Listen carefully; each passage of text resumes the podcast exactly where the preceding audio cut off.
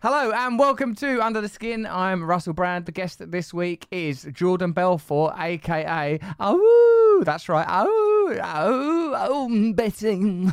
It's the Wolf of Wall Street. Wolf of Wall Street's on the show. This is an amazing conversation. You're going to love it. Jen, did you fancy Wolf of Wall Street? No, but it's my Took a favorite little accent. while to answer. That's because I had a straw in my mouth. People can use excuses in life. no, it I your like favourite it's, film? It's one of my favorite accents. What that, like, it's what he say, Yeah. voice. You I got- like people who talk like that. Nice, man. Well, like from New- Jersey. Yeah. It's like that, huh? Yeah, I like that. Yeah, I liked it. He was cool, wasn't he? Yeah. What is he? A sexy salesman Why Gollum? is he sexy? Is he sexy salesman Gollum? Gollum? Sexy salesman. Well, I don't know. He's, he's fraught, intense, highly vibrating, Uh. febrile. Is that insulting? I mean, he's got a lot of intensity. not the best. Maybe uh, like a wolf would be better. Oh, it's not the Betty. Of Wall Street. That's the the whoopsie of Wall Street. Frank, for all you Frank Spencer fans out there in 2021. Um, well, look, I thought, listen, I said to him that I thought he was fantastic. I think he's fantastic. My favourite bit of this is when he does the, that sort of Straight line. Straight line. Straight line thing. yeah, it's amazing, Jen. I think I'm going to be doing some of that straight line. You do it anyway. Do I? Yeah, that's why you liked it. I knew I was great. Not a straight line with him though. the curvy, wonky, bendy line is going up and down. We're going round in circles. We've just popped into town. I'll see you by the beach, my boy. I'll buy you something nice. Maybe a lollipop or just a bit of ice cream. Oh, you see the Wolf of Wall Street and it Anyway, look. Look, we're not here to talk about that, are we? We're not here to talk No. about that. Uh, he's written books. He's got his own podcast, which I'm going to go on. Do you know the aim- name of his own podcast, Jordan Jen? Belfort podcast? You should see how she's dressed. She's just like looks like the Big Lebowski went on holiday and had a daughter by mistake. That's that's what you look like. Put on the banter decanter. Press the colour box. Banter decanter. Oh, oh, Betty. Ah, okay. All right. Now listen, Jen. What have you been doing? You on any dates or anything? No, I did three hours of gardening. Who times gardening? No, I It's to just a leisure I didn't time it, but then I realised I've been gardening. Retrospectively. Yeah. Oh, well done. This is what it's like inside your mind. oh, gardening, gardening. Then stop gardening. My God, it must have been three hours of gardening. I did. It's Four Yeah. o'clock. I started at Yeah. one. What time no, I did you started start? at eleven. I A.M. Yeah. That's a sensible time, I suppose. Midday Then sun. I though. painted the final chair. Remember you were texting me. Yeah, I know you've been You asked me painting about the chair. the Swiss game chairs. was on. Huh? You're you watching the Swiss game? Yeah, you're into this. She's banging to them. No, but then I got bored. Oh God. I, was, I, was, I was doing some gardening. I was painting a chair. Then I got bored. What am I, what am I supposed to do? Then I hand washed the car. Hand washed it. Yeah. Why are you sa- Why are you emphasising hand washed? Because I didn't go and get it washed in the machine. I did it myself. I washed the car as a piece of language covers all those bases, Jen. If you say I washed the car, I won't go in a machine. I could have used a power With your legs? a power thing. A power hose thing. nothing. thing. This is a I ba- used a sponge. But darling, use the This one- sponge. Yeah. Is this when you want the banter to can do? Yeah. Banter decanter. Just your banter again now. We've decanted it. We've decanted that banter for you. This is all content, all gold. Two ninety nine a month. no refunds. Now uh, we've got uh, Wolf of Wall Street. Oh, coming up later in the show. I should be back on the radio. I'm good at this, aren't I, Gal? Oh yeah. I'm on natural. Yeah. I could have been the next Chris Moyles. Up to date references. Oh, mm, Betty, you know. uh, or Stormzy, though. He was at Glastonbury in that vest. Oh, what's he trying to? Oh. I don't know. I mean, I'm not. I'm not in touch, am I? I'm. The fact is, I'm middle aged. Yes, Yeah, I I know, know. Jen. I know what you're going to say. You're too gorgeous to be middle. I know. I know. Oh well. Did How you do you attract- feel coming up to to, fifty? to be.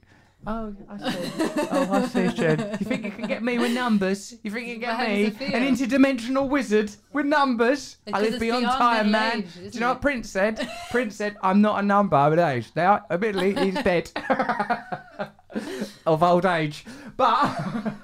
But the fact remains the same. Me, Prince, people like us, we're not tethered by age like you in your Hawaiian So you shirt, feel gardening for three hours. Put on a jingle because we're going into the comments now. First comment. Now time for comments. I always enjoy your conversations with Jenny Mayfin, says Tarbear85. Is she very elderly? Her voice is quite quavery, weak, and vulnerable. Or has she got some sort of wasting disease? That's a bit of a hurtful comment, Tarbell, I 85 old Sam, but Accurate. accurate to the hilt.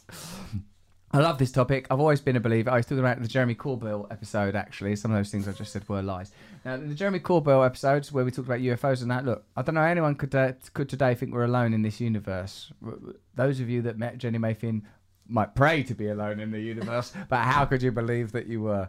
And then there's a sort of a, lots of emojis of spaceships and stuff. I didn't know they were out there. hmm I'm amazed enough by the emojis, Yeah. let alone the actual spaceships. Maybe they are the aliens. I'm not going to human that. Sunday Z Crows. Wow, with an alien face as the O. There's nowhere to go with that gal, is there? There's nowhere to go. I truly hope they are honest, funny. Listen to this, Sunday Z Crows. This is good. All right, Sunday Z Crows, thanks for listening. I hope that the aliens are honest, funny, caring, and wise. I hope so as well. But they might have a whole different set of values. Might I mean, they're going to have. That's what alien means. It's going to be other. So funny and caring. Oh, That's like you're describing Eric Morecambe. Another up to the minute. Full anecdote. um, might make some new friends who I can hang out and have great conversations. Sunday Z Crows, if you need company and love, you've got us, mate. We're, we got you. Now, there's a listener shout out. Have we got a jingle for that? Yep. Do you want to hear it? Yeah, press the colour box. Listener to shout outs. Oh, yeah. Who needs modern references when you have up to the date beats? that I, I, I actually uh, sell rhymes like weight and I serve up the freshest beats. Is what I will say. It's just like the Dave Chappelle podcast. There's nothing wrong with my cardigan I didn't say there was anything wrong. I said, why did you call it deconstructed? because it is How? deconstructed. It's It's, a on you. comment. It's a comment on a cardigan. Look what at do you the, mean it's deconstructed? It doesn't Look look, at the seams. Look at the patches they on the look elbow. very well made, not deconstructed. That's pa- that's how well deconstructed it is. What do you think, Alicia? When we're taking your advice, Alicia knows about style. Is it deconstructed? It's is it- really nice. See, Not deconstructed. This is not going to be the coat all over you again, don't know isn't anything. it? I- Listen, I was once in GQ magazine, and then I was ejected from their party quite unceremoniously. But for a while, I was in there, and I remember thinking that I looked very nice. I think I got a prize, didn't I, for looking nice? I Gal? didn't say you didn't while look back. nice. Hmm? I didn't say you didn't look nice. Oh, All right, and you're I- backtracking. You're I just backtracking. why it's deconstructed. You've gone on the attack. What? Time for a listener shout out. Sandra McGee says, I'm writing to express my deepest gratitude for your work. Thank you. I was spinning my wheels back in 2018. My life became very difficult. Under the skin was an hour of sanity, bloody hell, mate, for me every week. and through that, your book, I found your book Recovery. I was inspired to change my life for the better. Well done. I was still, I still listen to Under the Skin. Thank you. On Luminary every week. Through your podcast, I found other voices of sanity to help mentor me from afar. So thanks. Now crack on and keep bringing awesome content to the world. Thank you, Sandra, for that lovely encouragement. Oh, what's this bit? Though, could you do something about that frightful Irish woman? Is it some sort of scheme to bring damaged people back into the community? I if get- it messages. what? I get messages saying that I should be mean to you back. No. we don't, Jem. It's here in black and white from Sandra McGee. Is if it is a project to help mentally ill people back into the community, it may be ill-advised in this instance. Start with someone with a few more social skills than this deranged menace. Lots of love, Sandra McGee. Well, thank you, Sandra. It's a lovely message. Right, Jim, Yeah. doing well, ain't you? Yeah. I'm Work's fine. going well. Is it? Got a new boyfriend, girlfriend, or anything like No. that? Like the new people? Yeah. Pains you to say that, didn't it? Pains you to be a bit kind to others. Yeah. Okay. Okay. Moment you've all been waiting for. Why those of you, just watching it like those TV of you that he's helping me, give me a boost. Mm, Uh, those of you that are interested in the world of finance, the world of corruption, uh, get some insights on the 2008 crash. That might be another good bit to include, by the way. Um, That's a really good bit. The 2008 crash bit, the bit where he sort of tells you methods and techniques for bypassing people's free will, the bit where he talks about Bitcoin. All good bits, Jem. Hey, listen, Above the Noise. I've got a brand new meditation podcast called Above the Noise. I'll be releasing a new guided meditation every Wednesday. Please go and check it out. It's brilliant. We've been more, so we've been influenced by Midnight Miracle, haven't we, Jen? yes. heavily, and now we've changed the meditation to be a lot, lot more like Midnight Miracle. What it might be like is say, I don't know, you know, around the time David Beckham would do a fancy haircut, and then someone who just wasn't that good at football would have a similar fancy haircut. It might be a bit like that. Be like when sort of I don't know, Jonjo Shelvey. shave his head. Although I think he probably did that for his own reasons. And also, I get the idea Jonjo Shelvey's not someone to fuck with. Jonjo, your look and you are all right by me. Thank you. Uh, Fiona Randell says about Above the Noise, thank you so much for this irritability meditation. You must have a lot of cause for irritability meditations in your work environment, soured continually by Gaelic irritants. God, very good turn of phrase. Uh, I've also been feeling around my meditation irritability. I did the TM training. I was a bit lost. It was uniquely me to feel emotionally imbalanced. Around this time, I was supposed to be effortless, and it started to.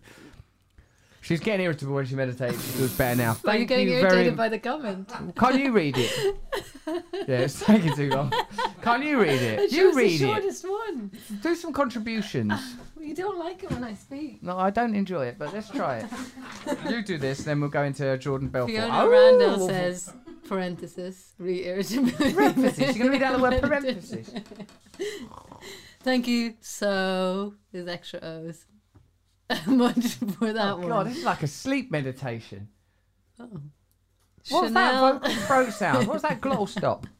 Oh. Chanel has pointed out something I've also been feeling around my meditation. I did the TM training and was feeling a bit lost, as if it was uniquely me to feel emotionally unbalanced around this thing that was supposed to be effortless. They're doing these quotation things over those words.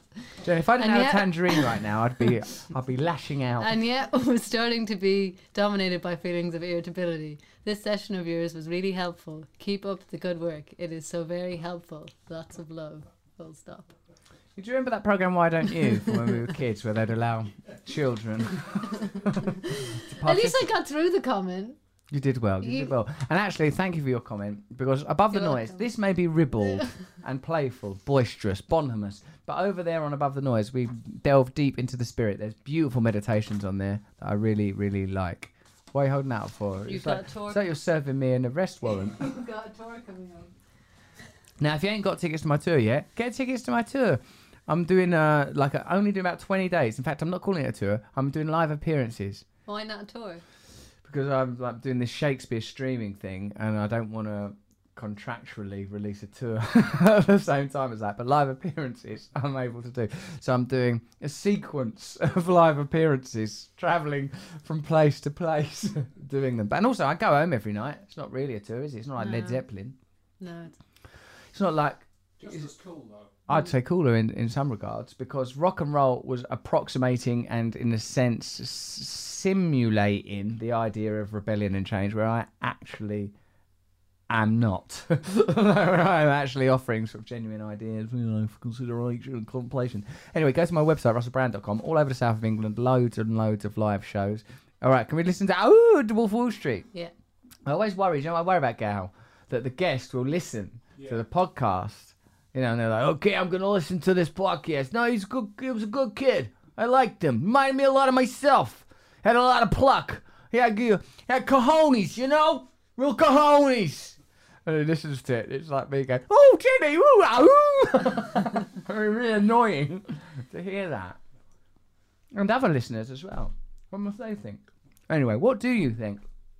In my new item, now let's get on with Jordan Belfort, Wolf of Wall Street. You're going to learn from this. You're going to learn about 2008, and you're going to learn also sort of about individualism and the power that you can draw from within yourself, and how you can alter your reality with will, but how that will might take you off in all sorts of peculiar and extraordinary directions. Watch that film, but it's on a it's like kind of a red list for drug addicts. That film, if you watch it, it's like, oh my god, drugs are great, aren't they? You know, so here he goes, Jordan Belfort. Trying to achieve equality with the annihilation of category is not a successful route. Yes, that's, that's, that's exactly right. We're in this era where it turns out we were never the boss. doesn't look like an ideology. What's beneath the surface of people we admire, of the ideas that define our time, the history we are told? And welcome to Russell Brand. Under the Skin. Jordan, thanks, man. Thanks for coming on Under the Skin. Sure. Are you in recovery? Um, yes and no. I mean, so Oh, so mate. well, no, like for example, I had a massive, massive drug problem, as everyone knows. No right? way, And my, and my drugs were quaaludes and cocaine primarily, but you know, I kind of never met a drug that I didn't like. Pretty much, that was my my kind of story. And then I never drank though. I was not a drinker. Whatever, I just didn't enjoy it. So I can probably never say once in maybe twice in my life I was actually drunk. So when I first got sober for about 12 years, I didn't even take a sip of alcohol, anything. I was like just completely out of it. So now I, you know, I'll have a little drink here and there, but I haven't done a drug in since April 17th, 1997. Congratulations. Th- those powerful appetites, which most people will know from the depiction of them in the famous movie Wolf of Wall Street, looks like um, you know, you've got some serious energy and appetites and drives going on. It once you start removing, you know, like that sort of great uh, con- commercial spirit and ingenuity that we see you deploy in at le- at least in the framework of the film, and that you go into in more detail in your book. You know, like when you curb it in that area, and when you curb it in the consumption of drugs and alcohol, where have you found expression of that energy, mate? I think I've I I haven't so much curbed my appetite for success and ingenuity as much as there are certain values within that that have become far more important to me than just making money. So I think the value of earning money and you know having awesome things and surrounding yourself by yachts and planes and I still love that stuff. It's just not my highest value anymore. So my highest value now is actually giving value to people. And ironically, you make even more money when you do that. So it's sort of a delaying of gratification. I've never lost that spark or spirit or desire to be ingenious or you know, ingenuity, so to speak. Um, but it's just not about like the end game is that, all right, I want to do that and just make as much as I can. It's more about how do I, you know, stay relevant in a world where everybody is sort of screaming to be relevant, to just be honest and significant. How do I give massive value to people and then monetize that value in a way that I get rich, but they also get massive success as well? So I think the big mistake I made when I was very young was I thought that the purpose of business was to make money.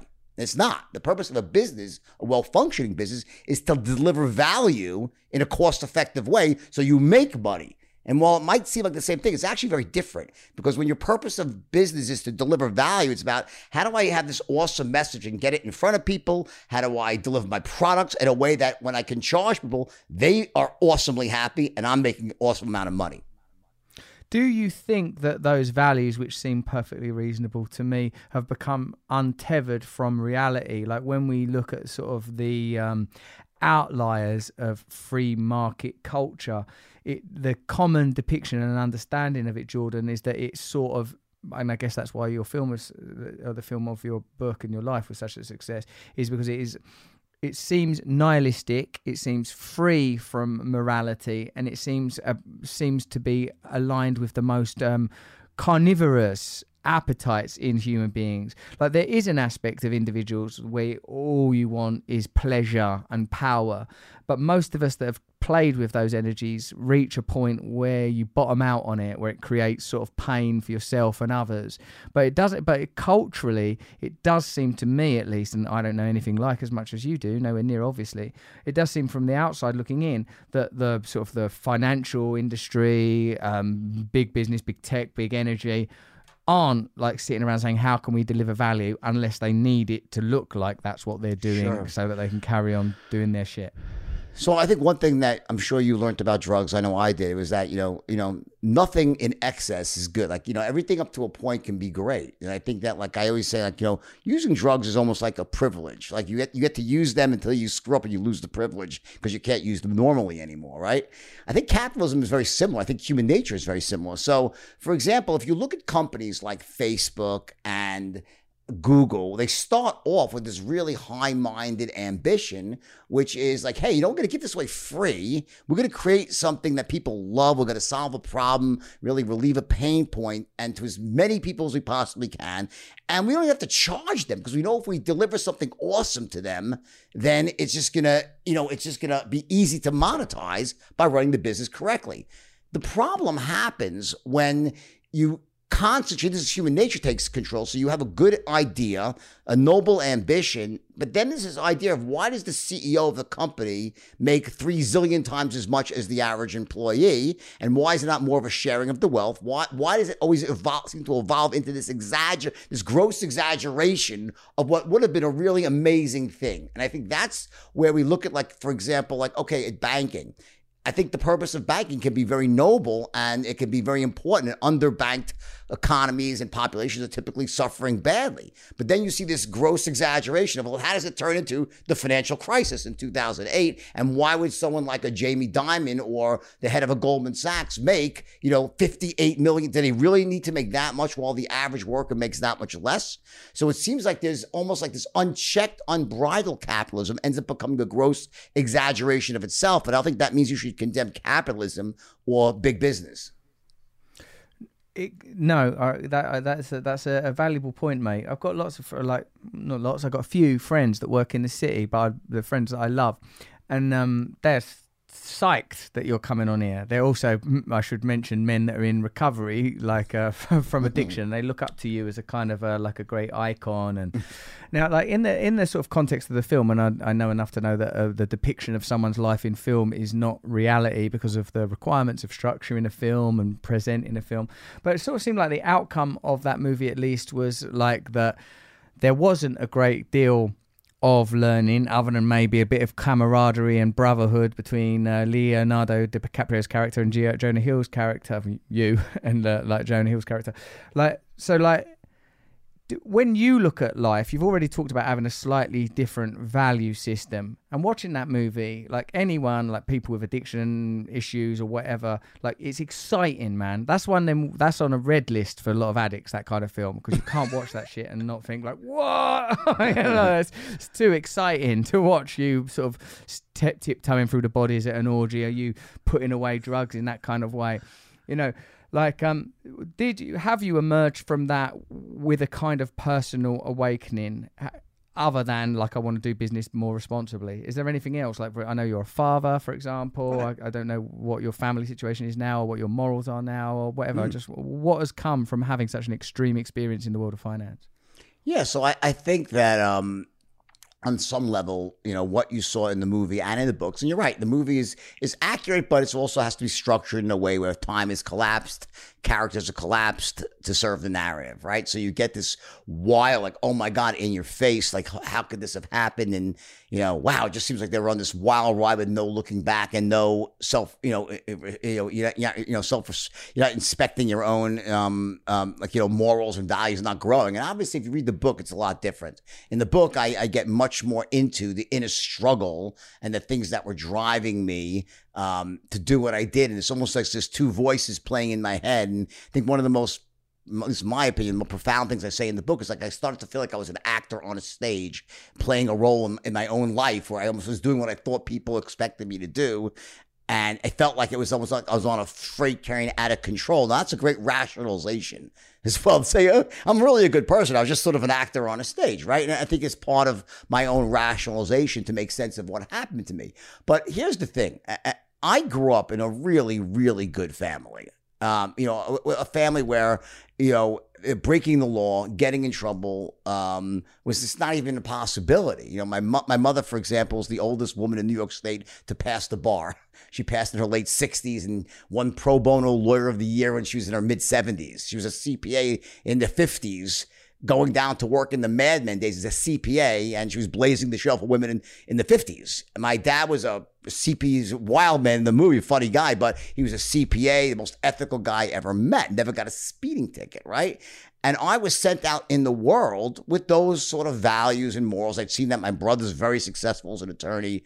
And then I sort of took this left turn in Albuquerque, so to speak, and my life took this wild turn and it became one foot in front of the other. And I went in this direction we all saw. When it ended, and even before it ended, I would say when I got sober in 1997, that's you know when you're when you're doing drugs, it quiets the critics. It's a lot of things that you know you don't. It's very easy not to to look and inside yourself and say what the hell is going on, and you know whether the drugs came first or the or the guilt came first and chicken and egg sort of thing. Who's to really say? But because it was kind of both things and a little bit of back pain that served as a great justification to keep doing drugs even after my back stopped hurting. Right? It's very it's very complicated addiction, and also I just liked it because drugs are fun. I mean, so there's all these different things feeding into that. But once I got sober, it became very easy for me to go back to being the person I was that my parents sent out into the world.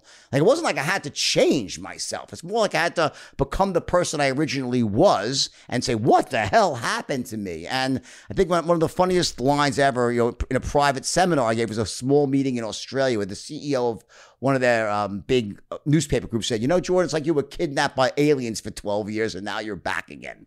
I wish that was the case. It wasn't, but I, I would say it was very easy for me um, to go back into the world again after it was over and just be this really ethical person that you know I think I'm probably one of the most ethical businessmen I know in the world. I, I almost err on the side of being letting myself getting taken advantage of because I know I'm really good at making money and I can afford to be that way. I know I can still monetize things without having to cut corners.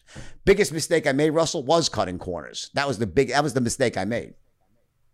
Yeah, you had obviously like a rare ability to spot opportunity that was there in plain sight for anyone with the vision to observe it. That's clear, and the sort of the ferocious energy required to get any idea off the ground. It takes, you know, there are so many obstacles. Anyone that's pursuing anything, a career in art or creativity or a career in any genre or discipline, there is resistance to success. It feels like there's stuff that you have to overcome and requires a, a, a great deal of power deal of power. And i don't I, like you jordan i don't think that those energies are benign or malevolent in and of themselves. They can be directed. Like, you know, you can take someone like you or indeed me and use the energy that we've got to create real positive things that have a in, positive impact on, you know, loads of people's lives. Or No we can be very, very selfish, self involved, you know, and like, and I, I've had a go at both of those versions. And do you sometimes still feel, do you ever get the pang of like, ah, ah the craziness, the madness? Do you ever feel the call of the wild? I do. I mean, of course I, I do, mm-hmm. but it doesn't. I, I, I think the call of the wild is not like, let me go out and just break the law and rip people off. Like, the call of the wild is not that. It, it's, it's not about, like, that's almost a lazy version of success. In other words, it's more fun to say imagine success is a game of some sort right and you know money's the represents the scorecard are you winning are you losing in the whole game of business and life right and you know to say that the one thing i would say that really drove me to to come back from all that in jail was the faces of my children. Like I imagine, you know, that, that, that I didn't come back, the impact it would have on my kids and not being a role model to them and knowing that their dad could be rich but do it right. And, I, and that was such a huge driver for me that there was like no way I was going to get in trouble again because that would be against my highest value is my family, my children, and their having their respect and love. Now they would always love me, but it's very different to respect someone, you know, and to like them than versus to love them. And I think that was the, one of the chief drivers for me making the comeback was my children. When I wrote the book and was in jail and felt like there was days I couldn't go on, I imagined not having them in my life anymore and the, and the negative impact it had. And that really allowed me to, to manifest that much energy to come back from such you know, a terrible spot. Was that Did you do your pri- what kind of prison did you? Was it that you were in? Was it high security, low security in England? There's like A. B, C category. What kind of? So it prison was it was a minimum security prison. I was saying, well, you know, I wasn't like you know worried about. I don't know what like type of language you use here on the podcast, so you could always edit this Whatever out. you want, yeah. yeah, yeah. I wasn't getting butt fucked by Bubba at night. It wasn't like so, for, you know, bar sow, shower and uh, bar of soap in the shower. That wasn't the issue. But jail sucks, no matter how low security it is. And it's embarrassing, and you're surrounded by all the losers of life, and you're losing the game of life. And when you're there, the world goes on, and no matter how minimum security it might be, it was tennis courts there. You could pay someone to do your laundry and serve you coffee in the morning. But you know what? Jail sucks, and and and there's no way around that. and you know I had to have my have my visit my kids come visit me in jail. And now again, you know my bunkmate was Tommy Chong from Cheech and Chong, by the way. No way. Cool. I swear to God, he was my bunkmate, and he was there for selling bongs, not pot, bongs on the internet. And I was like, he got a year and a day. I'm like, fuck, if this guy got a year and a day, I should get a thousand years. Like, you know, the good news is he shouldn't have gotten any time. So it's not a good analogy. But but um he was my bunkmate and he was the one that actually got me to write the book. So um it was, you know, you you make the best of where you are, but jail sucks. And and there's no way around that. You could, you know, try to say, oh, minimum security, it was still jail. Do you think there were ethical consequences to your you know, crimes? Let's call them. That's where I guess how they're Yeah. framed. Like, uh, do you think it hurt people? Like, were were the kind of people who were investing in stock and you know, I don't know enough about financial markets to know exactly how sort of inflating value and all that kind of stuff. What, what you know, what's going down? But Yeah. do you think that people were actually hurt beyond financially? And were they people that could afford to be hurt? Was it like little old ladies, or was it like kind of rich people, or what?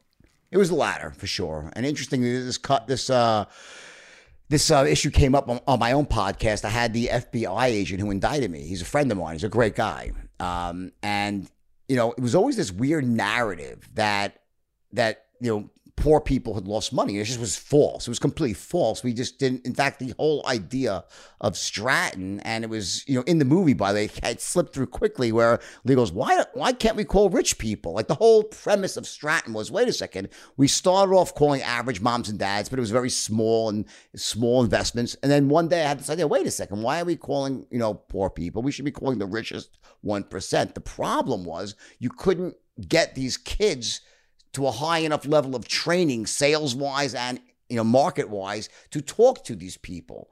So when I first tested the idea of calling the richest one percent people who could afford to lose, but also who could afford to invest a lot. I don't want to even say my my purposes were that noble. Yes, I was, I was clearly aware that it's much better that if I don't lose poor people money, right? As- I could justify that, right? But the other side of that was also like to say, well, why rob a why do people rob banks? Because that's where the money is. Well, why am I calling someone who barely can invest fifty dollars if I can call a multimillionaire who can easily invest a hundred thousand and won't care? He'll laugh if it's missing because he's getting ripped off all over Wall Street. It's like another of his eight accounts, right? So I was targeting specifically those people, right? And I invented a system of sales training that allowed these kids to close those deals. Those are the two one-two punch that created Stratton, right? And that system I created is still used all over the world by people ethically, and it's an amazing system, right? When I had what the- is it? what? What is the system? Oh, it's, it's called the straight line system. It's very well known around the world. And it was the core of my comeback originally was the straight line system, which was teaching people how to, you know, average people that are not natural born closers, how to close an extremely high level. And I get probably 50 emails a day. You change Do it on me. Do it on me. You like this, huh? Well, Yeah, yeah. Can you do do uh, do the straight line system on me, like so as I understand it? Do you understand the straight line at all? Are you aware of what it is or no? No, sir. Okay, great. So so the straight line basically is just a, it's really a communication strategy that and we call goal oriented communication. So it's very different for you and I to have a conversation, which is a dialogue back and forth. I'm not trying to influence you. I'm trying to explain things to you. I'm not trying to convince you to think a certain way as me. I'm just it's a really natural two way dialogue. It's very different than when you speak to someone whether on the phone or in person or on Zoom, and you have an outcome in mind. You have a goal. You're trying to close them. You're trying to get them to think the same way you are, right? So, in the terms of goal-oriented communication, you know what you have is you have this this open, and then you have a close, and the close represents the successful outcome of you getting the person to see things the way you do. That could be to buy a fifty dollar item. It could be to win an argument, a negotiation, a buy a new car, sign an insurance policy, vote for a certain president, have the jury acquit the the the uh, your client. So it goes to everything in life, not just sales. It's these it's communication. So you know, basically, I always say is that at the highest level, sales is really about the transfer of emotion. And the primary emotion that you're transferring is the emotion of certainty. That's they must be certain that the that, that when you think of certainty, what is it? Well, that the product makes sense. So people buy products, goods and services to resolve pain points, to feel like they're back in control again, to fill core needs, sometimes secondary needs, but they have a reason why they buy. And when they say yes, it's because they're absolutely certain that, yeah, this is the best solution to my pain or my situation, right? So we think of that. Okay, so imagine a continuum of certainty. One means they're uncertain. They, they think it's the biggest piece of shit in the world. 10 is a state of absolute certainty. Greatest product since sliced bread, right? So, question if you're trying to close someone on any product, good or service, where do you want them on the scale? At a one or a 10 when, they're, when you ask 10, for the 10, order? A, a 10. 10. right? So, let's say you do that. Let's say you you did a great job the way you presented your product, you just kicked ass. They're like, "Wow, this is the best product in the world. It's the best value proposition. It's great finding, unbelievable. It looks great, smells great, feels great." Right? Question: Will they buy from you? Now, if I answer that question in a large group, I was, "Yeah, of course they'll buy," and the answer is that's not true. The answer is maybe, as in maybe they will, maybe they won't. What if in the process of you making them certain, you did it in a way where they no longer trust you? Or like you or don't connect with you. Question Will you buy from someone you don't trust? The answer is no, unless you're absolutely positively desperate, right? But the answer is no, you won't. So it's not enough that they're certain about the product. They also need to be certain about you, the salesperson, that you're trustworthy, they connect with you, that you do the right thing by them, that you're ethical, that you're honest, that you have the best interest at heart.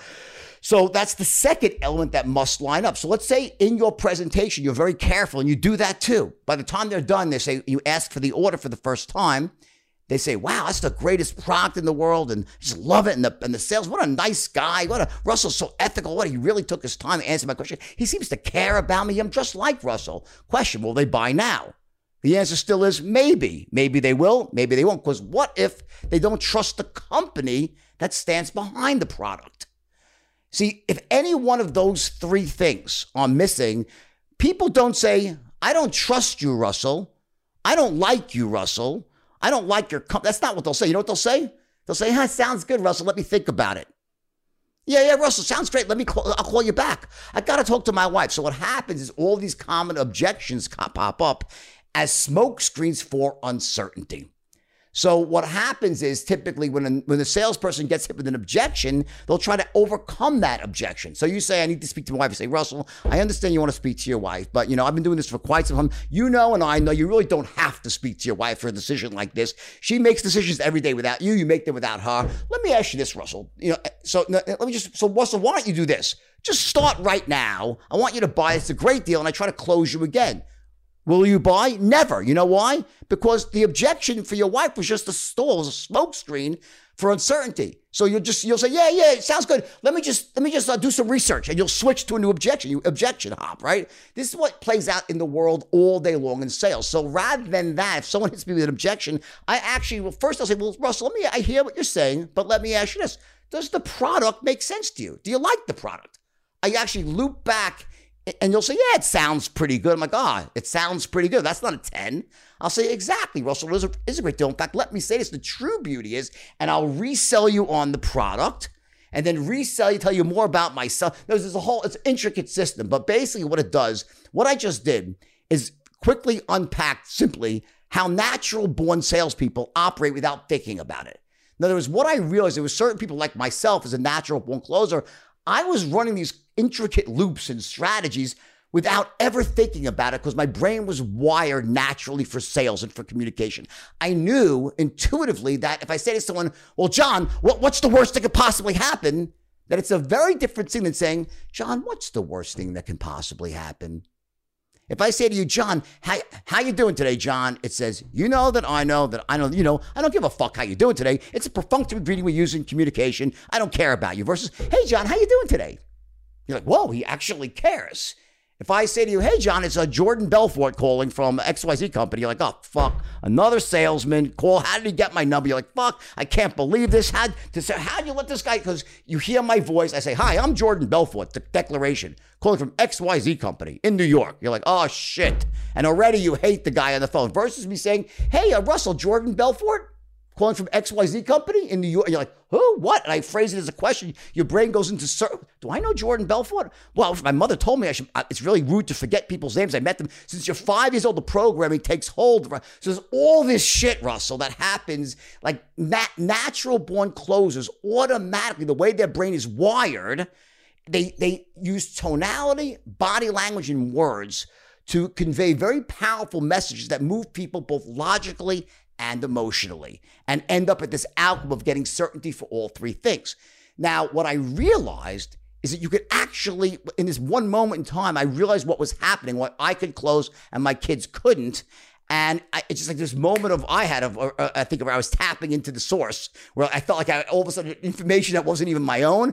And in this one evening, I invented this new way of teaching salespeople by drawing a straight line and saying this is the open, this is the close, and using that as a basis for the shortest distance between two points is a straight line. You'd love them to stay on the straight line, but typically they go off the straight line, off into Pluto or Uranus, which is not a great place to be in sales for most people, at least I don't judge, right? But the point is, is that it's the idea of number one, you must take control of the sale.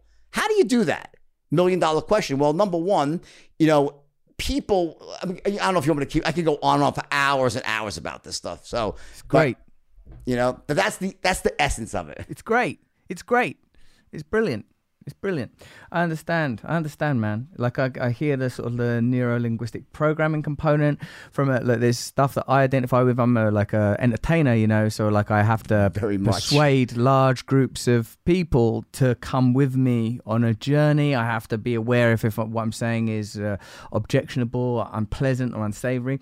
And it, like while you're saying this, it seems to me that you could, as you said in your prep uh, preposition, like that you could mobilize this technology towards anything, as you said, to a political candidate, to ideologies, anything. For good or If evil, malevolent or or benevolent. evil.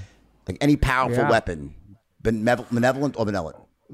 one of the things like this is a more parochial use of these ideas is that if i'm in conversation with people like in a, a, a, cab or a street or whatever I try not to operate within the parameters of prescribed conversation. I don't want to just operate on that da, da, da, like that that sort of droning white noise mm-hmm. of communication.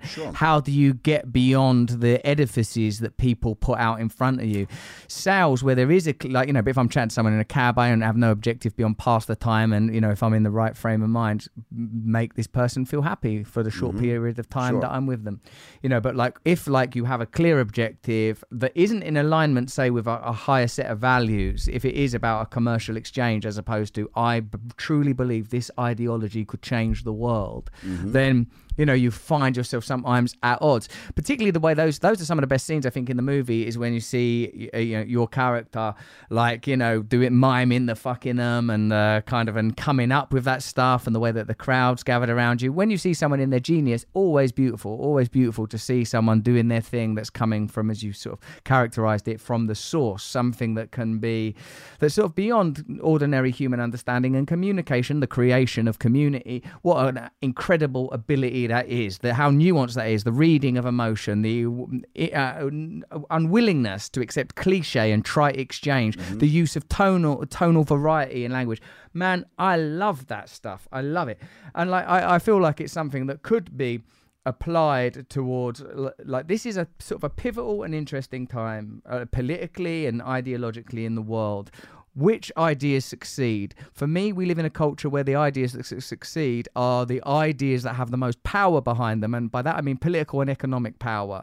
The, you know if facebook and big tech want an idea to succeed if the democratic party want an idea to succeed that idea has a good chance of succeeding. Ideas that might be better for ordinary people sharing uh, the decentralized power true democracy these ideas are stamped out in the crib you know? Like because they don't have money and power behind them no one's running experiments to say this particular pfizer product or this particular coca-cola product is shit. No one's paying for that lab. Right. you know like that so even on the level of objective data it ain't coming out. So like you know so persuasion and presentation and framing that is reality. So like um uh, yeah man so like another thing i wanted to check with you jordan you know like it's like it sounds to me like it, would you say you often use the analogy of like it's like a game it's like a game and this is a sort of a spiritual idea as well as a relatively modern one like is, is it a is this a simulation that we're in and like in, in religious scripture it's an illusion it's a veil none of this stuff is real in this game, do you think that what you did was wrong? Or that, in a sense, it was just a slip up around the rules. And as a sort of a follow up question of that, because I know you're a man who can chat, like, do you think that there's people in that world, i.e., 2008 and uh, all of that bundling derivative gear that went down, that are doing far more criminal stuff, but have just got a better hookup when it comes to the layout of those rules and better relationships when it comes to being persecuted for any breach of those rules and the ability to change those rules if it fucking suits them. It's very very difficult for me to say that yeah you know people did a lot worse to me and do a lot worse to me every day because it senses that i'm minimizing what i did wrong or the two rights you know don't make a wrong or which- whichever way it would flow. The, the i listen when i first got out of jail and was dealing with my comeback and coming to terms with what had happened. Yeah, I, I, I felt I wouldn't. It's not guilt. It's more like remorse. I think is a much healthier emotion. Is the active form of like just going out there and doing good works. Right. A lot of things happened along the way. Like number one, finding out that people that I that that had lost money were never be weren't being paid back. Like the money I was paying was not going to anybody. That they couldn't find any more investors. So very early on, there was they distributed the initial like twenty million or something, and they ran out of people to, to give money to, and they had to turn return five hundred thousand to the treasury because they couldn't find any more investors. And because they didn't know what was really lost, it was a guess that I the hundred million, well, whatever. I, you know, they couldn't find any more investors. Now, I didn't find out about that till 2011. I was giving millions of more, and, and I still pay a little bit each month, right? So, but no one's getting the money, so it's a little frustrating that that investors you know, whoever wanted money got it back. They were mostly rich people, didn't give a shit. They wrote it off in their taxes. It would have been a bigger hassle to try to go and claim a few dollars. So, you know, so I, it's a great rationalization too. I, ju- I just don't want you to think I'm minimizing or anyone listening because I'm not. Like I, you, you, it's more complex. You could be say, yeah, what I did was wrong, but on the degree of wrong compared to 2008, forget about. I was a, a, a saint compared. I didn't bankrupt Iceland and Greece and bring the entire world financial system to its knees, and then ask the taxpayers to bail me out and kept my job. And I think that's why um, for the most part, I think I'm pretty well loved by most people in the world that that understand. Like I have so many fans, so they get that. They they realize that the people that really did stuff never went to jail, never paid for their crimes, and they're still in power, right? And that doesn't bother me. I think it's just a fact that most rational people know at this point. That you know, you look at the end of the movie, The Big Short, which I loved, and this is like false ending. Say, and then all the bad guys, they all went to jail. Ha, just kidding. No one went to jail. And they have one poor schnook who like did nothing that served as the fall guy that did a year and like he barely was like a low level guy and everybody else got off, right? And people we laugh, but inside we know it's not right. And it bothers people. Now you see all these things pop up as a result. Well, start with like, you know, Occupy Wall Street, which was kind of like not didn't really go anywhere. But then you see like even the Trump revolution what happened with Trump and this sort of movement towards sort of you know the, the individualized states versus the world, the, you know this globalism versus you know nation states being individual, right? So a huge struggle on that level. I think a lot of it comes from the seething anger, things like Bitcoin, decentralized finance. There's is like this need for people, like people know there's something rotten at the core. So they they just they're yearning for something else, an alternative.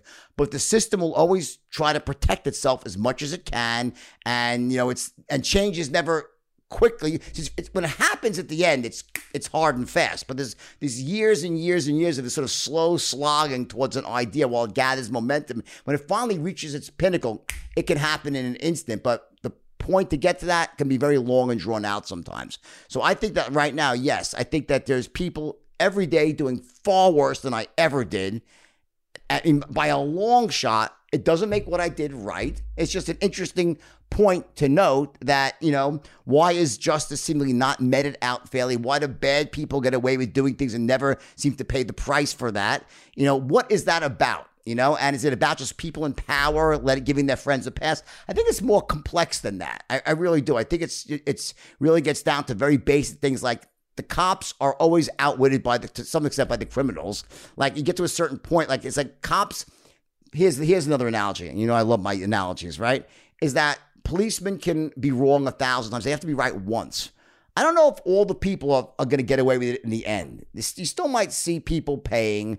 You know, the wheels of justice grind slow. Like right now in the world of of, of crypto, there's just massive fraud every day on an unprecedented level. Like I'm, I can't believe this is happening. Like every day, there's massive manipulation, pump and dump schemes to make my stuff look like it was child's play every day, and yet nothing seems to be happening. But you never know because there's a, you know, as they say, the statute limitations. Well, it's five years, so who knows what's going to happen.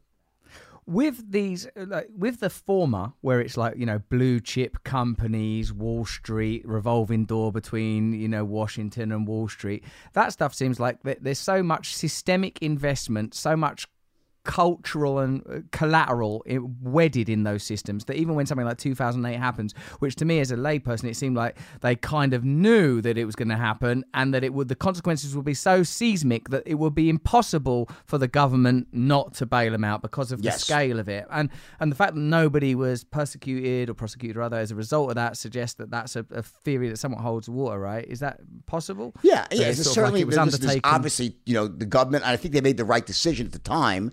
That you know, I think they didn't want you to stick your credit card in the ATM machine and nothing came out. And I think they were very close to that with AIG and Goldman Sachs, and, and after Lehman crashed, there was this moment when it could have happened, and I think they did, they did the right thing. That being said, there was no reason why the people that were behind, like I'll tell you who the most culpable people of all were: the rating agencies. They were the ones that allowed this to happen. They were supposed to be the bastion of, you know, of, of, of integrity. Like this is rated a certain thing. This is AAA. This is a piece of shit. The whole thing is facilitated by the rating agencies and their desire to earn fees and to take something that was truly a piece of shit and stamp it AAA. And that's what allowed everything else to happen. Without that one piece of the puzzle, it could have never happened. Now you could say the same thing without the bankers to create the products with them, but I'll tell you those rating agencies, like they're supposed to be like the whole purpose of a rate. Like okay, Wall Street firms they broke the law and screwed people. Like, well, what kind of surprise is that? That's what Wall Street firms do. Isn't that what they're supposed to do? Like, no one's I think shocked to find out that Goldman Sachs was like going wild. Ah, that's Goldman Sachs. But the rating agencies, well, isn't their whole sole focus to be like the empirical arbiters of good and bad, and with with you know sophisticated, you know, not lettering A, triple A minus, and like with these formula? No, they were completely on the take. All right. And they, no matter how bad something was, it could have been the biggest piece of shit in the world. And they'd say, oh, well, yeah, it's 100 pieces of shit wrapped together equals greatness. No, 100 pieces of shit together is a giant lump of shit. Right. And that's really what happened. They stamped those lumps of shit triple A. And then the, you know, the brokerage firms, the bankers wrapped those up into these instruments. And then, you know, people that couldn't really afford to buy homes and knew they could never pay them back said, well, why shouldn't I take the home? Why not? You're right. Why wouldn't you take the home, right? And the mortgage brokers showed them how to lie in their applications. The underwriters were told to look the other way because they were making money. And then who f- got fucked? Iceland, Greece. Yeah, they sold these this shit around the world and literally destroyed. I was in Iceland speaking right after this happened. I got to tell you, it was an ugly, ugly thing. It was really, really bad. There was real consequences to that to countries that still have not recovered to this very day. yeah, the impact of it financially, culturally, and as you said at the beginning, Jordan, even politically, are still being felt. That it has created isolationism, sort of like nationalism, suspicion, and cynicism, and in a sense, quite rightly, but like. I once listened to Steve Bannon talk at Oxford, uh, just on the internet. I didn't go. Like and, and like and he was when he was describing that quantitative easing process and the banker bailout, and that this is happening under Obama. That you know the whole idea that these are sort of this is the persuasion politically that are meant to be for the population and for ordinary people and to show and, sh- and demonstrating the degree to which they're in bed with big business corporations the financial world in a sense what that does is it it, as you say, it, it makes ordinary people recognize you cannot trust that world. You cannot cut them off, cut them off. You can't have any trust in them. Now, like it seems to me that you were a person that was able to enter into that world and at your own level to an extraordinary degree, looking at the amount of excess and wealth and opportunity and power that you created from scratch. Really, really incredible. And by your own uh, acknowledgement, without minimizing what you did and not seeking in any way to, you know, you've been really clear about that. Like, but it's nothing compared to what's Nothing. institutionalized. Nothing. Nothing. It's just sort of irrelevant.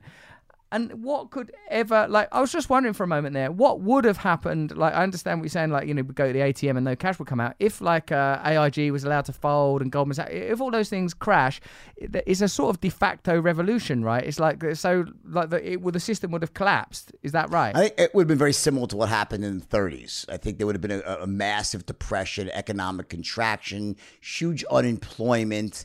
Um, and I think then the U.S. would have recovered. I don't think it would be the end of the world as we know it, because I think that you know um, the Constitution, is flawed as it can be, is still pretty strong here. And I think there's still an underlying belief that you know the U.S. has this citizens feel like it's almost this destiny to be the the greatest country in the world. It's taught to us now, not so much in schools. When I was in school, that we're the greatest country in the world. And um, I think it would have come back and bounced back, but there would have been massive massive amount of pain along the way. Now, I think what's really happened though is that pain has simply been deferred.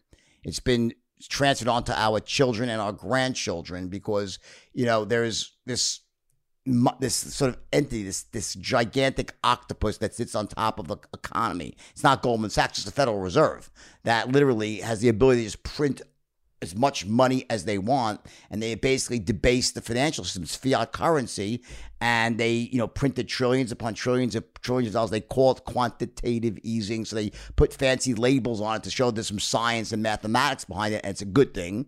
Um, but they kicked the can down the road. They've been kicking the can down the road since 1987, since the stock market crashed in 87. And then they really been kicking can, the can down the road since George Bush the older one, got on the, the TV set in 19, in 2001 after September 11 said, if you don't keep shopping, the terrorists win. And like we, was this this effort to keep things going when like you know the dot com bubble crashed, the terrorists attacked and brought down the towers. People were scared to go out and shop, and yet somehow how did we end up going right back up again? No matter what happens, the government is fake. And this is, you know, either my hat's off to them or they're the biggest criminals and it's going to all come crashing down. I think the jury's still out. I think I ultimately they're going to be there's going to be hell to pay, but they've managed to keep kicking the can down the road to interrupt the normal cycles of boom and bust that have been characterizing capitalist economies since way back when. Since right, you know, I, saw a, a, a, doc recently back in Rome. It happened like, literally that far back when they start debasing the currency, and it just never ends well. You saw it in exaggerated forms in Nazi Germany or in pre-Nazi Germany in the 20s that led to Nazi Germany. You saw it happen in places like uh, Zimbabwe where they have one trillion dollar notes that you can't buy a loaf of bread with, right? That's typically what happens when you just print amazing amounts of money. The dollar has this weird ability because it's a reserve currency for the world that we get away with shit that no one else can get away with. And also, no one really knows because the Fed, who knows what's really going on at the Federal Reserve. So I, I think there's going to be, at some point in time, massive hell to pay, like with this uh, budget deficit. Like, what's that about? Like, you're just going to run this deficit, it's going to grow and grow and grow until it's literally going to be bigger than any metric you can think of because there's no way to get rid of it unless of course Satoshi Nakamoto was actually the US government. It's all long game. They own all the bitcoin actually and they I mean who knows what's really going on you know? Nothing would shock me at this point you know what I'm saying? But you know they've been kicking the can down the road for since two really since 2001 in a big way and at some point something's got to give so it's ultimately an artificially sustained system. So when there's that kind of pragmatic discourse around free market capitalism, it's the best of all possible alternatives. No other system would work. You can't decentralize finance. You can't have people trading. You can't have alternative financial systems. The the what's being held up as the kind of great monolith that, and the sort of uh, to which there is no real alternative is a kind of illusion that's held in place by as you used use the phrase earlier, sort of various forms of smoke and mirrors and sort of skullduggery. Really, it's it's sooner or later the reality will have to be addressed, right? I don't think that's true, though. See, I, I don't think that this centralized system is the is the only way. And in fact, we're proving right now through through cryptocurrency. And what really bugs me about these shit coins out there that are being dumped on people every single day. I get five offers a day to represent a shit coin, shit coin of the day. It's like literally they'll pay me a few million bucks to go say buy this shit coin, right? That's very different than Bitcoin, Ethereum, or Matic, some of these other crypto blockchains that really have an ability to, to make dramatic change for the better, or maybe not, but at least they have a chance, and there really is some major utility behind them to change the world and make the world a more, you know, um, you know, economically fair place or balanced place. And you know, to have under you know served populations have access to decentralized finance and banking. Now, there's a lot of pain and a lot of shit that's going to happen before it really takes hold DeFi in a, in a global way that is regulated and that doesn't rip people off blind because the bad actors always get in the beginning and try to when you have a dark market like that there's a lot of people that want to make a quick buck and that's what you have happening right now with crypto so let me be clear like when i'm talking about crypto scams i don't mean ethereum or bitcoin i actually am a bull now on this stuff for the long term because I think there's utility the, and it makes the world better. I don't think this is a situation like it's Betamax or VHS, meaning there's these two systems. There's centralized banking and decentralized finance. At the end of the day, DeFi is going to win and there'll be no more central banks. I think that's nonsense. I think it's a lot more like Android and iPhone. You're going to have these two systems that both run side by side, and you'll probably have a lot more people use DeFi because it's just, it's decentralized, like, like uh, uh, Android's the perfect analogy because, like you know, is it's decentralized. It's only software run by all different companies around the world use the Android software, right? And they're all different manufacturers versus iPhone's a closed system. So iPhone represents centralized banking. It's the higher class, so to speak, more expensive, but you know, all these things and protections and control in place versus the wild west of the Android technology. I, at the end of the day, I think that's what's going to happen. You'll have probably 70% of the world in DeFi, 30% using centralized institutions, and you're going to have these very, very well regulated on ramps and off off ramps between the two. And I hope that's the way the world ends up because it'll be a much better world when there'll be two alternatives that run side by side. I think it's going to be a a, a, a, likely outcome, but I do not think that DeFi replaces central banking, and I don't think central banking wipes out DeFi. Could DeFi lead to communities entire communities that are separate from centralized authority using these kind of currencies. Could you say we don't want nothing to do with you. We're not paying tax. We're not paying mortgages. We're our own thing. We operate on this. Leave us alone. is that no, plausible? I strong I, I never say no it's stupid right? But strongly strongly doubt that. I think that what you're going to find is that the governments I, listen the reason I was a bear in Bitcoin. I, I, I thought Bitcoin was going to zero. In 2017, I publicly stated when it was at 20,000, this is a piece of shit. It's going to zero. I said, I love blockchain tech. I always love blockchain technology, but I was very much against this inflationary thing I saw happening with Bitcoin. They were driving up the price. It was a massive bubble. And I was right that, you know, I said sell, sell, sell, and it went down to like back to 2000. But I was wrong also because I said it's never coming back. So I was right and I was wrong. I'm, I love to admit that I'm wrong, and you know, and, and you can change your. People say, "Why do you change your mind?" People change their mind all the time based on new information, right? So back in the day when I saw the Bitcoin of 2017, yeah, scam pumping, and they were they were pumping it up. It was being manipulated up to that level of twenty thousand. But because at the heart of Bitcoin is something really great there something really valuable there. It solves a real fucking problem, right? It came back.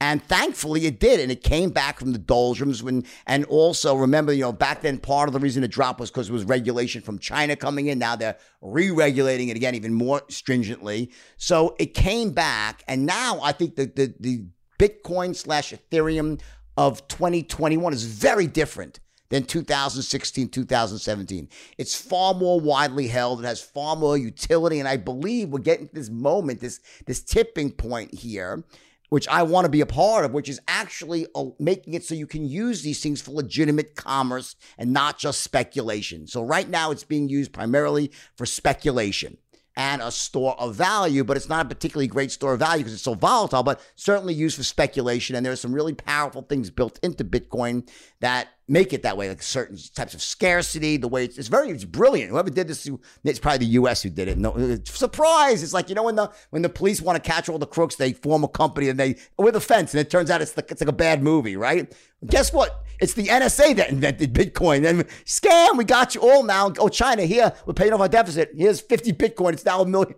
you know, I'm probably kidding there, but who knows what's going on, right? But the point is, is that I believe that Bitcoin is crossed over where it's widely held enough there's enough computer nodes around the world. I don't think it's going away.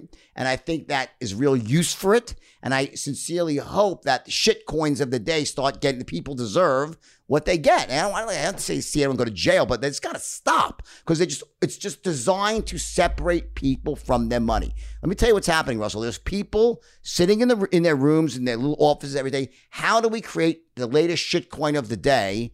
And pump it and dump it on unwitting investors. The conversations, if you go into certain rooms in Telegram, it's that brazen. Like they're saying, I'm like, I'm like, guys, please, shh. You don't fucking write this shit down. You can't say it's called a paper fucking trail, right? You know, at least when I was doing it at Stratton, I'd be like in a quiet room, we'd check for bugs, and then we'd have that terrible conversation of like, okay, we're gonna buy it back at five, and then we'll sell it at nine. Like, that's like the most illegal conversation you could have. And those things were done like with you know with security checks for bugs, and and once every two months. Like, and everything else was legit at Stratton. This one, this is just they're out there talking about pump and dumps as if they're legal. It's crazy, Russell. It's absolutely crazy. And the sad thing is, is I was in Italy two weeks ago in Venice giving a speech. 25 people, relatively wealthy people, great people. And there was one person, man's daughter was there. And I said that she was 21. I said, Who's bought Bitcoin or any crypto? And 10 raised their hand. One was this girl. I said, What did you buy? She goes, Dogecoin. I said, Why'd you buy it? She goes, Elon Musk said so. I said, What happens? I lost all my money, all my life savings.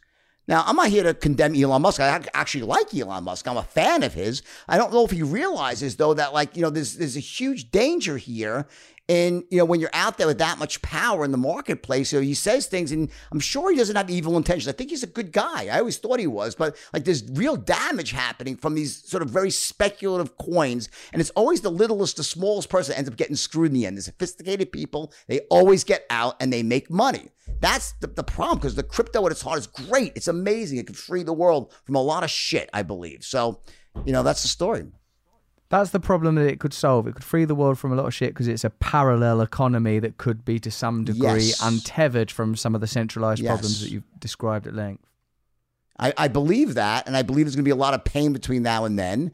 And I believe governments are going to try their best to stamp it out as much as they can at this point. The genie's kind of out of the bottle. I think it's very easy for authoritarian co- countries like uh, China to say, no more.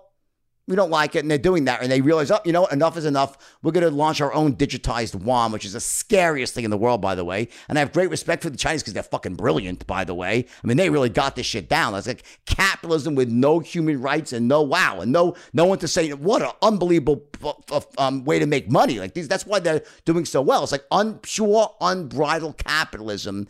And like they want to, they need a power for a damn. I'll just uh, the village get the fuck out. We're bull, bull, bull, bull. I will give you some money to go resell. No lawsuit for 10 years in the Supreme Court about rights and eminent domains. Like, get the fuck out. You know what I'm saying? And they have this thing now called the social credit score, which you probably know about. Just imagine the intersection of a social credit score with programmable, digitized yuan. Holy fuck. I mean, all of a sudden, like you don't say something right, your, your bank account goes like down like 5%. It's like a bad Orwellian movie. Seriously, like what, what could happen here with this? And it represents the, almost the mirror of what you know, Bitcoin, uh, Satoshi Nakamoto what, was trying to do. Isn't life always like that, though? It's always like the mirror. It's always like if there's something good, there's always the evil counterpart that runs concurrent. It's almost human nature in the way life is. There's a yin, there's going to be a yang, you know? You find that in yourself still? Do you find that there are still these competing energies? Do you find, along with your idealism and the part of you that wants to f- create opportunities for other people, that wants to find, you know, you clearly got a little bit of a Robin Hood instinct in there somewhere, even though that word's been tainted by recent events.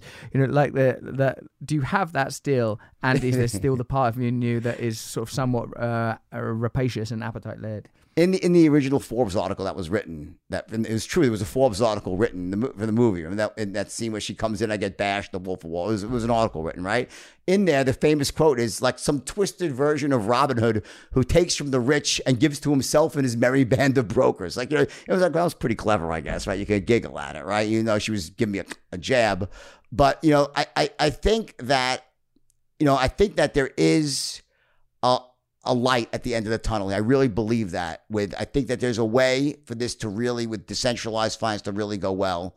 In fact, I think I kind of might have lost your question in the way uh, I was in thinking way, about the Robin these thing. things. Yeah, I was saying that are these still are these instincts still competing in you in a good wolf, bad wolf way, Hmm. but which is you know pretty apposite. But I was thinking now, I'm thinking more. Do knowing that how much power is wrapped up in the preservation of these systems, knowing that you know something as effective as the uh, sort of the cryptocurrencies that you say are legit, the ones that are above the shitcoin lower league stuff.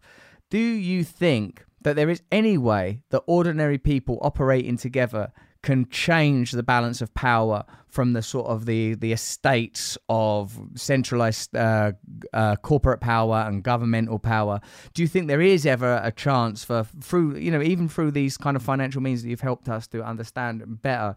A way of leveling the score a little bit. So ordinary people who are looking to invest in whether it's you know Bitcoin in any variety or any derivative thereof or you know imitation thereof, or conventional stocks and shares you know that that impulse that's behind that, an impulse that you clearly read and understand well because you're able to recognize that when they're saying they're talking to the wife, they, that ain't what they mean really. You sort of you seem to be able to read what people's intention is, what it is within them, and what you know and I know that what people in a sense want is to be f- kind of free, to be able to live their lives free from like you know whether the octopus is the Federal Reserve or power structures more broadly bearing down on us, preventing us from being who we are. That the game is rigged against ordinary folk do you think that these powers can ever be challenged, or do you think they've got the game sewn up?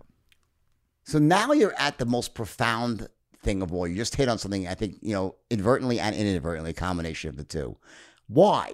Like, why is this, you know, why is crypto so popular? It's trade. Why would people buy shit coins? Why are people so into cryptocurrency? Why do influencers and all the people that are coming up, the younger people, why does they, they the young people, they love this shit. Let me tell you why. There's a reason why. It's very profound, Russell. And I think this will clarify a lot of things for your listeners. You say, why are people like so much into whether it's Bitcoin, Ethereum, or uh, or Matic, or whatever? Coin? And there's a lot of good coins as well. So I don't want to. It's only not. There's a few other good ones as well. And then for every good one, there's a hundred terrible ones, right? But here's what's happening. The reason the younger generation loves this stuff is because it is the great equalizer into itself as an investment. When you buy a stock, when you try to invest in stocks or the stock market or oil or anything that is dominated by Wall Street, that has fundamentals involved, meaning you're actually having very well educated school people that are using 70 years of knowledge and research and statistics to look at companies, analyze them on based on proven fundamentals, earnings, assets, cash flow, um, debt to equity, or things that that younger people, very except you're a major in economics, would understand. No one understands that stuff, so that gives Wall Street a huge edge in these investments because they are using knowledge of like, is it a good, because in Wall Street, is it a good company? Is it a bad company? Well, that, having that knowledge, even a slight bit, gives you an incredible edge. It's Warren Buffett. That's the per example is Warren Buffett, long-term investor picking winners from losers based on real financial information. And at some level, that trickles all the way down to these traders on Wall Street who are trading with computer algorithms that the, the, the last trade by the microsecond, if you could beat it out by 0.018 milliseconds, you can make money like that. But it's all based on this sort of knowing that system. And then you have crypto, where there are no fundamentals. There's zero. There's nothing there but air. All it is is an algorithm, the pure algorithm says, here's the amount of coins we have, here's how often they get printed. It takes away all the knowledge. You don't have to know anything. All that matters is this who's the most popular girl in school this week? If you know who the most popular girl in school is, guess what? You can make a fortune in crypto because there are no fundamentals. It's who's the most popular, who's everyone, because whatever, it's all supply and demand. So it allows influencers who are the most popular girls in school, so to speak, it gives them a huge edge in making money because they are the in crowd that is able to manipulate this stuff because they have they know who the cutest girl in school is this week and it changes from week to week or month. Elon is the who's the cutest girl? Elon's the most beautiful girl of all. Elon says it's this it, oh, it automatically goes up. So if you go to traditional investments there's all this knowledge and information that wall street's accumulated over generations. They have a huge edge. They lose that edge with crypto because it's only about Who's buying what? There are no fundamentals. So it makes it a more egalitarian system. You could actually invest on a more level playing field because you, it's only about who's buying it, who's selling it. There are no fundamentals. So it allows people with no investment ability, no knowledge of how companies and business works to go in and make money trading crypto because it's only about technicals. How many people are buying it? How many are selling it? Is it the top or the bottom? That's it. That's why people love investing in crypto.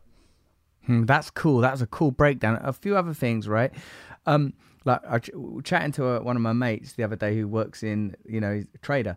He was talking about like how, like with these CBD companies and all that, like if there's a sort of a celebrity endorsement, there can be huge fluctuations like real early on.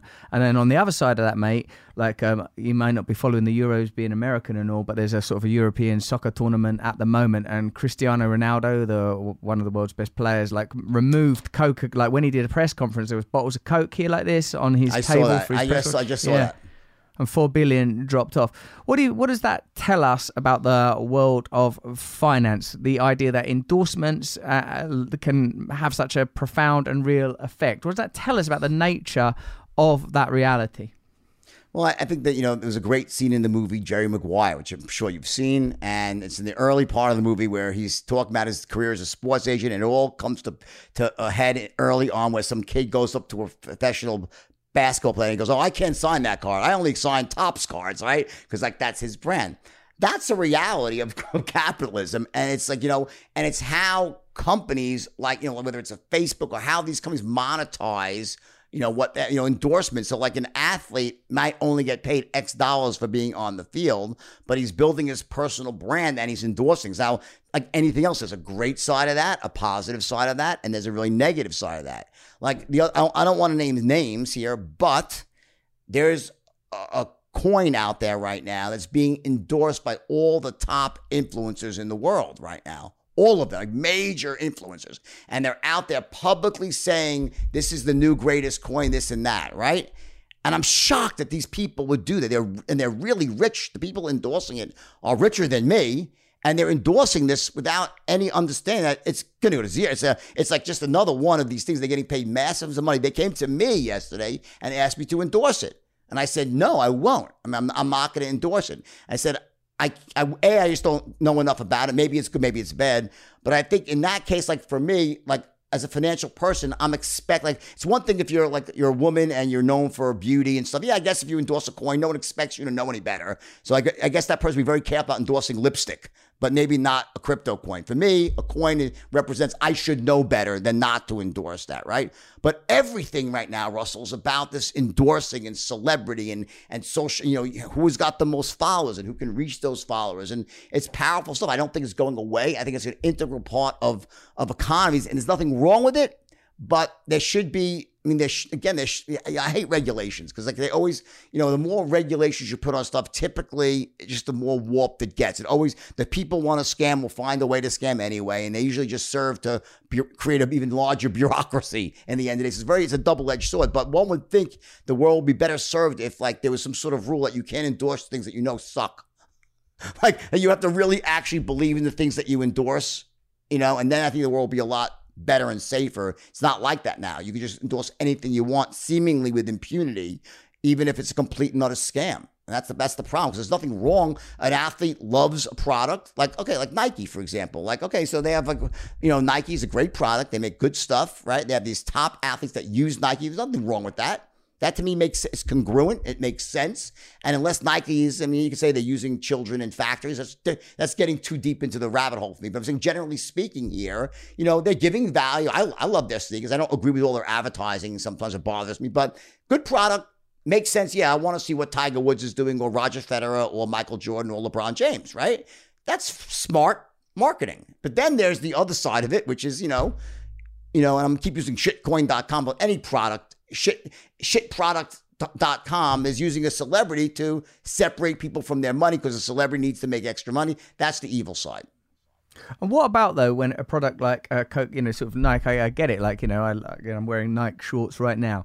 Like, but like say Coca Cola, like it's um, you know, it's not good for you. It's not good for your teeth. It's not, you know, like this product is a, a Like this? fabrication. It's that's the Like stuff, Red. Jordan. it's like it's held together by faith. It's the idea that you know Coca Cola has managed to ally itself with the idea of youth and sexuality and vigor and power and joy through marketing, and then like you know when a significant figure criticizes Coke or disavows Coke even through a gesture, it has an impact on it. I suppose what I'm saying is is that there's in the world of finance, whether it's cryptocurrency or more conventional fi- financial markets, so much it's not like we're making this product. It's valuable. Would you like to invest? I mean, the whole it's like a mad game that's based on belief and faith and you know, like that. When you did your breakdown of your straight line system, there is essentially. mm, Uh, I, I don't mean this as a criticism, but I think it's brilliant what you did. Brilliant. I, I love that shit. But like, it's a, in a sense, it's implanting realities in people's consciousness, and there's a difference doing it individually. You know, on a scale, hustlers breaking out of their normal life to earn a few quid. We're all in. You know, we're all in the game. But when that's happening at an institutional level, giant corporations, Facebook, the big tech companies pushing you, manipulating consciousness, controlling it. You know, when actually often, whether it's the you know just a sugary brown drink or a company that's just interested in selling you bespoke marketing. What do you think about the morals and ethics behind that, and these kind of straight line systems being played out at scale in that manner? Yeah, well, certainly the straight line is, is very much like Madison Avenue on steroids. It's the same thing. It's it's a it's a it's an oral version of what they do with a one sided sale, which is a commercial or an ad where they're just talking to you subliminally. They're doing it often subliminally, often, and sometimes you know above board to your face. I think far worse to me is when corporations try to put other messages of morality into their products, like this whole woke community. I think it's just fucking nonsense. And I'm the most liberal person you'll ever meet socially. And like, there's no more liberal person. me. Probably shock you that I don't care who fucks who and what. God, God bless whatever you fucking want in your life. Whatever makes you happy, I want you to be happy, right? You know, and say what's you know, it's, it's like I'm real. I, I grew up like that. My family, you know, it's like ne- nothing. I don't care what the color of you is. I, two, I'm prejudiced against two groups lazy people and stupid people. Other than that, I love everybody equally. Okay, those are my two prejudices: lazy and stupid. All right, I have no no time for those people. Everyone else, great. But when I watch a commercial like by Gillette, and they're trying to instead of selling me a razor, they're trying to sell me some woke attitude about bullying in schools. And I hate bullying. I think it's the worst thing in the fucking world. I think the bully kids is terrible. All right, and we were all bullied. Everyone was bullied at one point in their life. All right. But like, I don't want to be moralized to by Facebook. I don't think they should be the arbiters of what is right and wrong in society. They should stick to their product. Like it's when celebrities talk about politics, I'm like just shut the fuck up, just shut up. You know, it's like it's like you know. I mean, listen, unless you're an expert in the field, whatever. I mean, everyone's entitled to free speech, but I think that's the darker side where they're trying to like almost shape the world into this new place that has nothing to do with their brand, and I think that's really, really sad. I think every time that every time that happens in society, and you know what the whole undercurrent is, the ends justifies the means. That's what they're all saying. Whatever the end, and if you look back in history, anytime the ends justified the means, bad shit ended up happening in the name of that. I think you're right as well, and I suspect that there's a, some degree of cynicism. You only have to investigate whether or not the affiliations that are being declared are, are, are along racial lines or gender or sexual lines. Usually, you'll find that uh, while there's a lot of artificial, overt stuff happening when it comes to who gets the money, you know, they're not doing it at that end. They're not at the end of the money, making sure let's make sure this is distributed fairly. Let's make Right, sure that right, we're right. supporting these causes. There's never sacrifice. I mean. I guess the, one of the challenges, like as a person that's gone through what you've gone through, gone through like a sort of a moral nadir, like gone through sort of giddy and giddying high high velocity life, space shuttle life, explosive life. One of the things that, like you know, in my own uh, version of that life, um, you know, which varies in in loads of ways, but has some crossovers. You know, certainly identify with you a lot. Like for me, I've wound up in this place where I have to make some kind of connection with a value system that is transcendent of material things. I don't just mean in terms of acquiring stuff because I like comfort. I like to be able to do what the fuck I want. You know what I mean? I don't like obstacles in my way. I don't like rules. I don't like nobody telling me what to do. I mean, I've got a lot of things that are pretty mm, libertarian about me, but I've also got a sort of an anarchist side in the literal sense, as in I feel like communities ought to be able to organize themselves free from the I- I- I- intervention of the state or big businesses that are, you know, have got the game rigged to such a degree. You know, so and the thing that like uh, underwrites that, or at least stirs it and nurtures it in me, is this kind of belief in some idea of good, Jordan. The uh, an idea of like we can be beautiful and we can change the world. And uh, when I listen to you and your sort of like your sort of priapic flow, I think, man, this dude could do all sorts of, you know, like you have done all kinds of, you know, you continue to create amazing things. I wonder how this plays out in your spiritual, you know, your what I think I've heard you refer to as your highest value systems. How you apply this energy to that, what you, where you apply it, almost I suppose outside of the economic and business sphere.